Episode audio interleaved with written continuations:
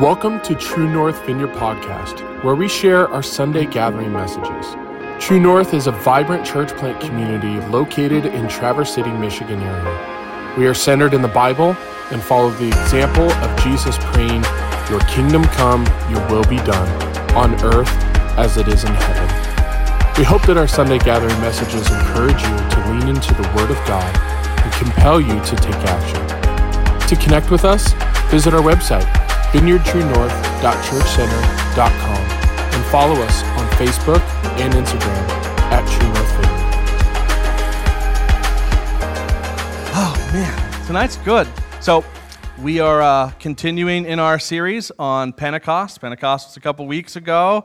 Um, so we are in the last part of this series. So a couple weeks ago, when we first got to Pentecost, we talked about presence. It was about God's presence. And what we talked about was that God's presence is now living in us. Pentecost represents, from one point of view, that God's presence is now with us. That it was always meant to go out, that it was always meant to fill the whole world, that humans and God were always meant to go together throughout the whole world, and this world was supposed to look like His world. So, the second week, we talked about mission. We talked about how the world kind of got messed up how everything just went downhill because of rebellion. And our mission now, apart from being able to spread and the Spirit of God filling the whole world, it also encompasses the redemption of humanity. It is now about calling people who were once far away from God back to His presence. And this week is our final week. And this week we're going to talk about empowerment. We're going to talk about when the presence of God is now on us God empowers us to do things. We heal, we see miracles, we see God act in this world. All right, we're going to jump right into our text. I have quite a bit of scripture today, so it might be easier for you to follow along with me. So I'm going to jump over a few passages. We're going to start in Luke, and then we're going to end up where we've been the last couple weeks in Acts chapter 2. I'm in the New Living Translation. And so I'm going to start with Luke chapter 4, 17 through 19. And Jesus is in the synagogue, and it says, The scroll of Isaiah, the prophet, was handed to him. He unrolled the scroll and found the place where it was written, The Spirit of the Lord is upon me, for he has anointed me to bring good news to the poor. He has sent me to proclaim that captives will be released, that the blind will see, that the oppressed will be set free, and that the time of the Lord's favor has come.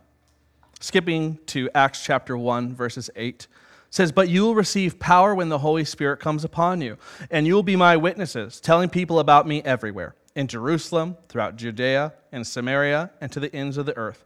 After saying this, he was taken up into a cloud where they were watching, and they could no longer see him. And then going to Acts chapter 2, I'm going to bounce around all over this passage.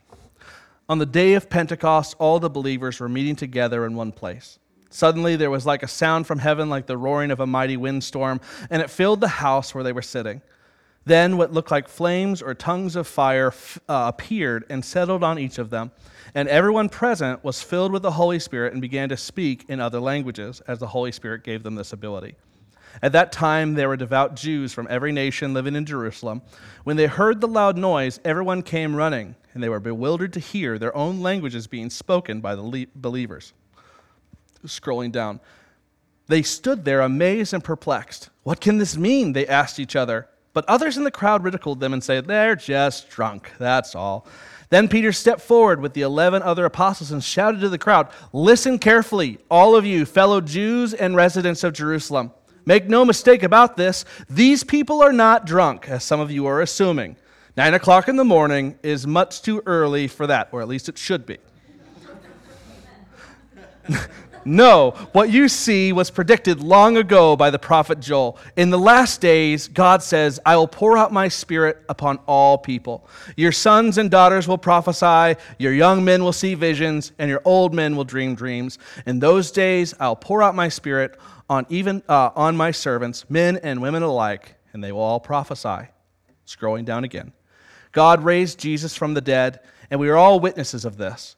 Now he exalted to the high place of highest honor in heaven at God's right hand. And the Father, as he had promised, gave him the Holy Spirit to pour upon us, just as you see and hear today. Let's pray.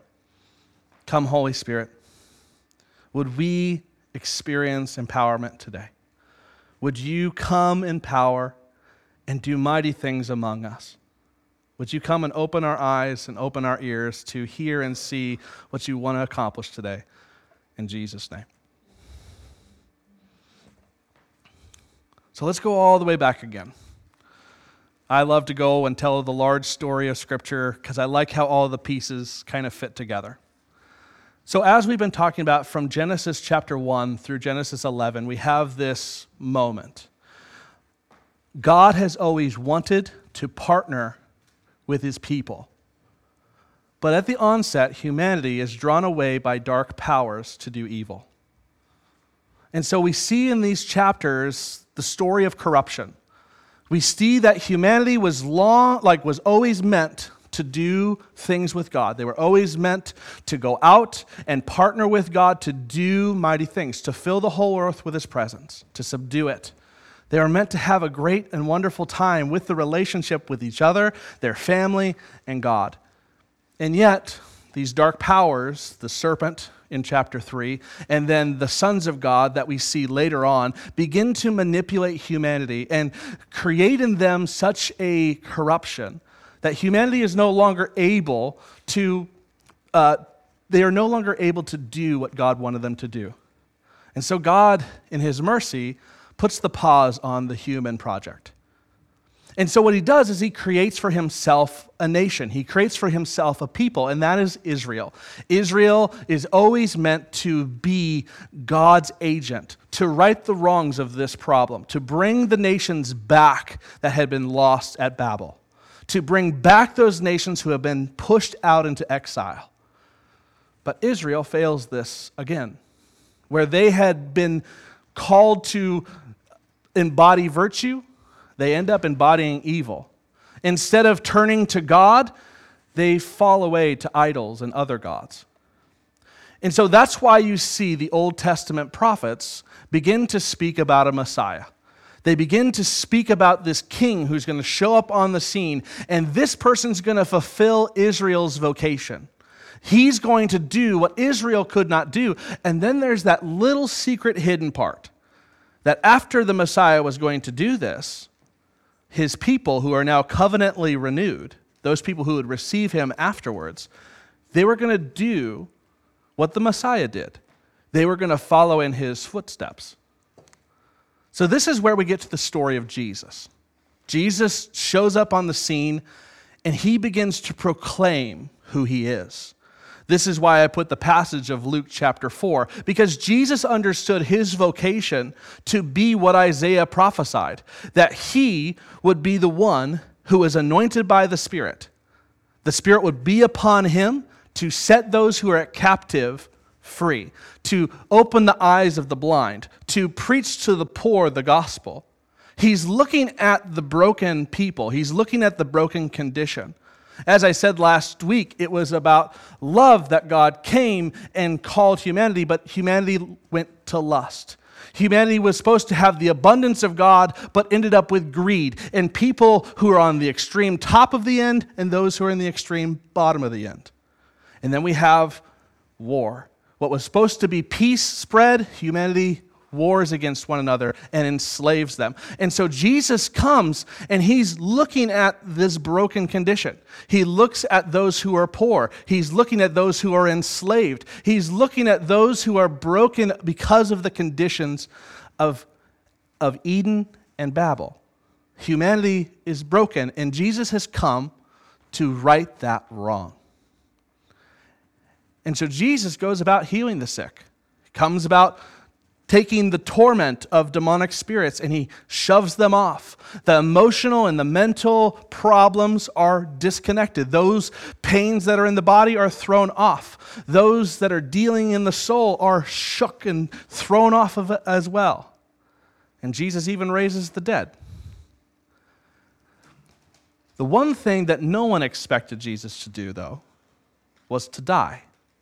No one expected the Messiah to die. They expected him to raise up and sit on a throne. They expected them to conquer Rome. But instead, he didn't come to defeat the Roman Empire. He didn't come to defeat the world system. He came to destroy the system of Satan, that which is really oppressing the people, that which is bonded to our sin. Because of our sin condition, we are now oppressed by an enemy. And Jesus comes to say, I'm going to remove that oppression. First, by showing it what it looks like, by proving to you what this vocation is meant to look like. Healing is a part of this vocation. Casting off demons is a part of this vocation. The forgiveness of sins is a part of this vocation. And so Jesus goes and dies to defeat sin. Jesus' death overthrows the powers because he eliminates the chain. Jesus comes and he defeats the one thing that the powers had legal right to own. He takes sin.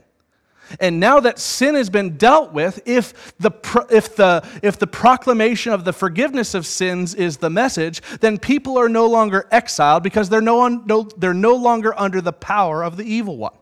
They have no legal right. Their power has been overthrown. And this is where we get to the story. This is where we are. Jesus has done this work, he's died. And now, for the next 40 days after his death, he's appearing to 500 people.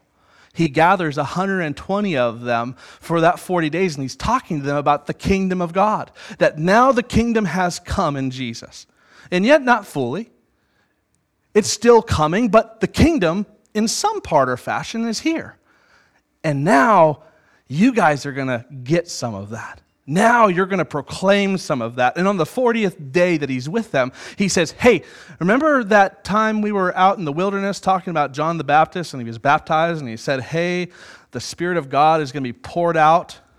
That's going to happen really, really soon. And I gave you that commission to go to the world and the nations to go bring them back and to teach them things. But before you go out and do that, you need the Holy Spirit. Because when you receive the Holy Spirit, you're going to receive power. You're going to receive power to be my witnesses in Jerusalem and Judea and Samaria and to the ends of the world. And then he supermans it. He just flies up into the air, and everyone's going, Wow, he can fly too? Sorry, just joking. But they're all gawking. They're all like, "How in the world is this happening?" Like they have to like have a reality check. Like I don't know how many hours they were just standing up and like looking into the sky, and then like God had to send a couple angels, "Hey, go get their attention again." the angels like, "Hey, hey, guys, guys, hey, yeah, he went up there. You can come back down in the same way. Go back home. Go pray. You're going to receive the Spirit in a couple days." Oh, okay. So they go back home. They're praying for ten days, and all of a sudden, boom big old theophany, this big word I'll explain in just a second. This moment of a sudden rush of wind just blows through Jerusalem. And everyone in the temple area is just like, what happened? This thunderstorm. And all of a sudden, these fires come down from heaven. As I talked about in our temple talk, this is us becoming the temple. Just like God came down in the temple and the tabernacle, he now comes down upon his people. And all of a sudden, there's this change. And Peter gets up and he tells everyone, This is the Lord. This moment right here is a signification that the Spirit is empowering the people. The prophetic Spirit of God has now come upon the people to do as he did. We are now called, just like Jesus, to say, The Spirit of the Lord is upon me, for he has anointed me, to set those who are, at, who are captive free to open the eyes of the blind, to preach the message to the poor. Those who are oppressed no longer have to be oppressed. We can say alongside Jesus, just like the Old Testament prophets did, is that like the Messiah, now the people of the kingdom inherit the kingdom with him. We go and we do as he did. That's our vocation. Welcome to Christianity. You get to do as Jesus did because the Spirit's on you. So, what does that mean applicably? Like, how do we apply that? So, firstly, let's start with this. if you've accepted Jesus into your life, you have the Spirit. That's number one. When you receive Jesus into your heart and you say, I acknowledge you as Lord, you get the Spirit. He comes in, you get the warm tinglies, and boom, He's in. You're the temple. You are now the people of God. You are now called. But how do we actually live that? Well, I want to kind of look at a few things.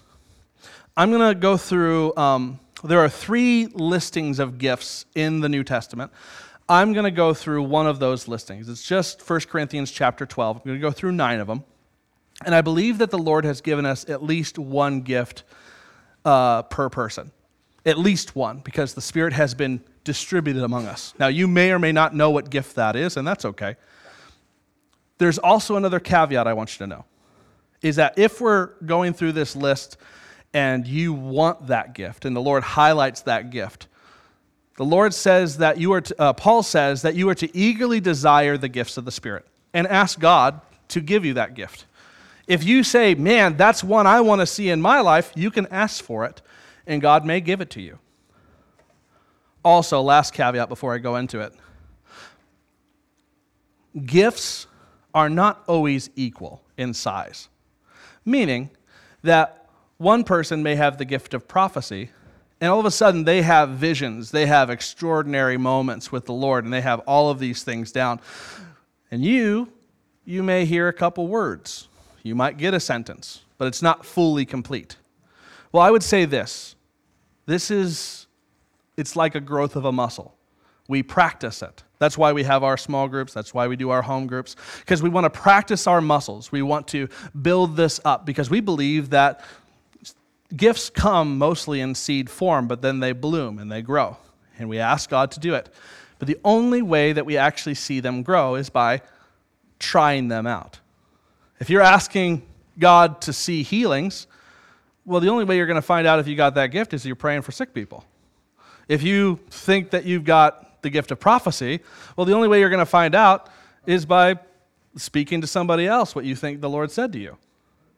Those are the only ways that we know how to measure the gift size. And as you pursue them and as you do them, they have the potential to grow into greater ways. So let's go through those giftings because God has empowered us and He's called us into a journey of progression and He's called us into a journey of risk because this job that we have requires that we go with Him and do as He did. And we can only do that by taking risks. So the first gift I want to talk about is healing. The definition of healing, what I would say is this we're talking about divine healing. Now, some people would say it's faith healing. I wouldn't use that term because faith healing puts a lot of emphasis on you and the person receiving healing. Now, sometimes when we pray, things don't happen. And if we're looking at this as faith, what we do is we're like, that person didn't have enough faith and they couldn't get healed because they didn't have enough faith. Or you didn't have enough faith and therefore that person couldn't get healed. I would push on and say, I would use the word divine healing. Because when we pray for someone, God can heal them. When we lay our hands, not now, when we lay our hands on people, various illnesses, uh, when we lay our hands on people, God can heal various illnesses or ailments. The second one I want to talk about, actually, let me give some, some thoughts real quick. I've seen a lot of healings. Like, we, we heard stories about healings. But I used to, uh, one of my jobs at one of my churches was I was part of a ministry team that would go out uh, and we would do healing ministry on the street. And we would go out and we had this big old sign saying free healing. And we had this guy that just saw healings all the time. And there was this moment where this lady is just walking down the street, and my buddy gets this moment. He's like, I know what's wrong with her. And I'm like, How? How do you know? And he's like, I just know. So he goes over to the lady and says, You got a pain in your back. And she's like, Yeah. And he's like, God's going to heal you. And he begins to pray for the lady, and the lady just breaks down and just cries. And it was an awesome moment. There was later that evening, we walked down the street, and I'm with Tony, and Tony goes by, and we see this group of young teenagers, and he's like, oh, the Lord's doing it again. And he goes over to this group of teenagers just very boldly and starts saying, You have this and you have that. And this person had an ankle condition, somebody else had a cast. And by the time we got through it, we had prayed for eight of the 10 kids, and eight of the 10 kids had gotten healed. Like that was a moment for me to say, Wow, that was incredible. We've seen healings a lot even in this building. We had, uh, I, I keep telling this story, but really on the onset, we had a young lady who, uh, uh, Autumn, you, you know Autumn, Steffi. And Autumn was uh, working at her job at the time, and she's working with this person in her office. And this person has a surgery that she's got a hole in her heart, you know, the size of like a dime. And she's got to go to a surgery. And they had scheduled the, the surgery for that Friday. So on that Thursday, she tries to get the courage up to go and pray for her, and then decides, I'm going to sit down. I'm, I'm, I'm too scared to do that. Well, the surgery got postponed on Friday. Lucky her, right? So she comes to us on our Bible study on Tuesday and says, Hey guys, can you pray for me to have courage to pray for my, my coworker? I lost the nerve last time. The Lord kept pushing me to do it. I don't want to lose my nerve again. And so Thursday came around, we're all praying for her, and then she prays for her. And on Friday morning, I get a message on my text message, all capital letters. I've never seen my sister in law do this ever. But she's got this long list where it says, Hallelujah, praise the Lord, Jesus is real. And she begins to tell us the story of how when the lady, she had prayed for her that really nice prayer of faith, Lord, can you do something for this? And the next morning, she got to the uh, she went to the surgeon. They scanned her, and all of a sudden, there was no hole. So they sent her home. She was healed. I want to say this to you who are wanting to be, you know, you want to see healing in your life. You want to experience that for you. You don't have to be Tony. You don't have to already have the gift where you see eight children and boom, they're all healed in one moment. You can be like Autumn, where you just say, you know what, I thought the Lord told me this and I'm going to try it. That's how we test. That's how we see if God moves. We just take a risk. That's what this is. This is a life of fear and overcoming fear. To not be afraid when God wants to do something right? The next thing is miracles, just like healing. Like in the Bible, we see stories of multitudes of fish and bread being distributed, and they still have leftovers when they started with five and two. That's crazy. You know, we have moments where Jesus calms the storms, and we're like, all right, those are Jesus miracles. We can't do those things. But in Dr. Keener's book on miracles, which is a a contemporary book that has thousands and thousands of documented, true, uh, documented proof, we see that when there's a need, there's an orphanage in Africa that's running out of rice. But all of a sudden they pray for it, and that rice bowl never ends. It's incredible. We hear stories of uh, of people about to do an evangelistic thing, and there's a storm that comes through, and they pray, Lord, we want to evangelize. We want to see God move. Can you move the storm? The storm turns around. It's insane. God does miracles because he wants to meet people. And the only way we're going to find that out is if we pray for it and ask God to do things, even when things look impossible. The next thing is words of knowledge, as I talked about with, with, with, uh, with Tony. Tony had impressions. Tony would go over and he's like, I feel like the Lord's doing something in this lady's back. Or he would have moments where the Lord would just tell him things. These are specific moments of revelation that God drops in our spirit, and it could deal with somebody's past or their present situation. But it's for their edification, it's for something. It's either for their healing, I've also seen it attached to prophecy where God, you know, will pull out a thing and say, "Hey, so and so, we see this in your life." And they're like, "What? How'd you see that?" The Lord told me. And the Lord also wants to do this in your life. And it's to bring them just a revelation that God loves them, that God's for them, that God wants to meet them and redeem them. Then we have a word of wisdom. Word of wisdom is given for us. Uh, we have this impossible task, or we have a situation, or maybe you're doing a counseling session with a person, and there's this problem in the middle of it, and you don't know how to resolve it, and all of a sudden the Spirit drops an answer. You didn't have any way of knowing how that was going to work. But the moment the Lord drops it, boom, that person's life is changed forever. They're like, oh man, the Lord brought us a solution to this. I love watching this. This is one of my favorite ones to watch is when people go, "Oh man, you must be really wise." no, I'm really dumb. like I ain't smart at all. Another one is faith. And this is what this is one of those moments where you have this moment where you're praying for somebody or something's impossible and all of a sudden you just have this certainty that drops in you. And you're like, "No. God's going to do something right now." Maybe sometimes you have been praying for someone and it looks like an impossible situation, but all of a sudden you have this overconfidence. And you're like, God's going to do something. Now, I wouldn't say go to your bedroom and declare things and proclaim things over yourself. That's not what I'm saying. What I'm saying is when the Lord gives you a deep sense of conviction, then you do that. Don't abuse that. Don't just speak into the ether. But when God put something in your spirit and it's like, wow, God's going to do that. Then you say, God, in the name of Jesus, I want to see that happen. And you pray and you believe it because that's a supernatural faith that He put inside of you. We have a couple more, so hang with me here.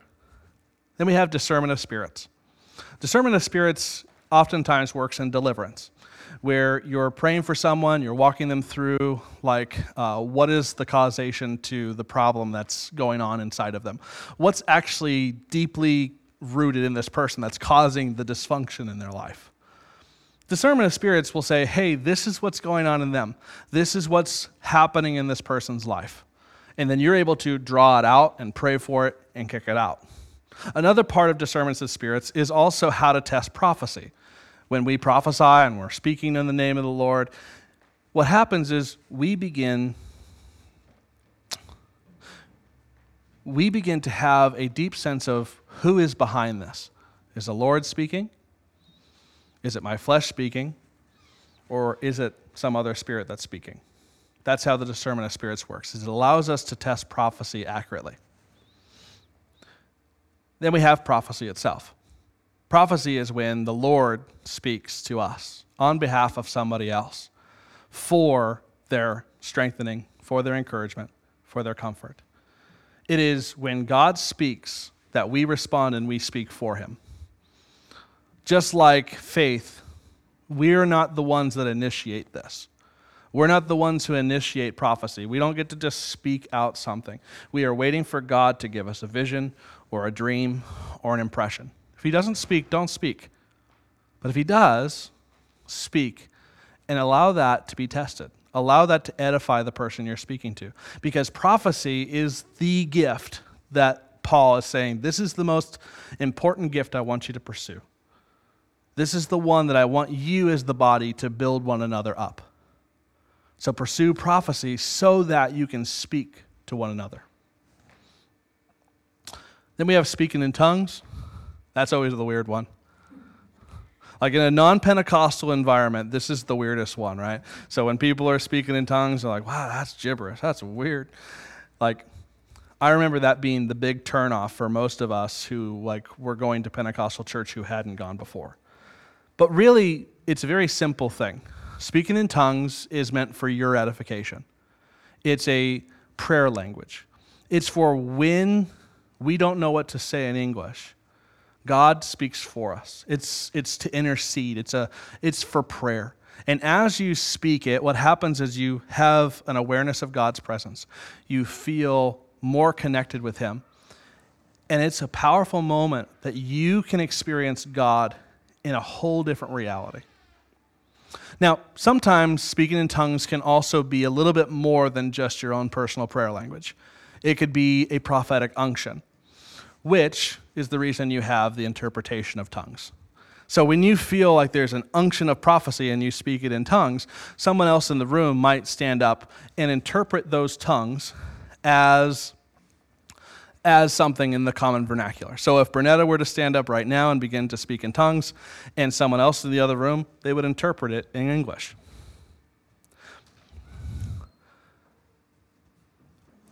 I would propose that all of these giftings should be understood through the kingdom framework. The kingdom of God is both already and not yet. It is already happening because God is healing, He is setting people free. He is using you to do all of these things. But what's going on right now is that we have not reached the end. You and I are still in mortal shells. You and I are still prone to sickness. You and I are still prone to sin. And so until Jesus returns, we're still in a broken system, which means that healing might not always occur. We might not always receive something from the Lord. We are acting we have to understand that this means that God is sovereign in the distribution of his mercies. That God is the one who chooses when he heals. We are not in control of when God does what he does, but we believe that God wants to heal and he wants to do miracles. But we understand that it is not always at the time that we think it should happen. He is sovereign to do these things. We are just stepping out in faith and walking with Him in this. So, and that's why we can continue each week to press into the revelation that God is good and He wants to demonstrate His kingdom to us and the world. That is why we can consistently come, and, come to Him in faith to see Him meet our needs. God has called us to be empowered by the Spirit to reach the nation to reach our city, to reach your home. God wants to use you. And that requires that we say, Come, Holy Spirit. I want to be empowered by you. Come, Holy Spirit, show me what my gifting is. Come, Holy Spirit, give me something. So, this is the challenge tonight. You have been empowered because the Spirit's in you. If you have not been empowered, if you don't have the Spirit, if you haven't experienced Jesus, well, all you got to do is say, Jesus, I want you. I repent of my sin. I repent of my brokenness. And you can say, Come, give me your spirit. And we can start that journey. And He'll distribute a gift to you because you've been called to image Him, to bear His name, to spread the kingdom. We'll go ahead and stand. I'm just going to pray a blessing over you, and then we'll go ahead and change gears for the night. Father, we thank you. We thank you that you sent your Son, that you never gave up on us, that you never gave up on humanity, that you always desired to have a people. And God, I thank you for what you're doing at True North Vineyard, that you have called a people to be filled with your Spirit, to image you, to go out and share your name. And Lord, I pray that you would empower them with a deeper level of your Spirit Come, Holy Spirit, and fill your people. Would they be known as a people of the Spirit? Would we be known as a church that loves people well and draws home those who are broken? Lord, would you come and bring us to a place that you've desired? In Jesus' name, I bless you. Thanks again for tuning in to the True North Vineyard podcast. We hope that you are blessed by this message. To connect with us, be sure to visit our website, vineyardtruenorth.churchcenter.com, and follow us on Facebook and Instagram at True North Vineyard. We hope to see you soon.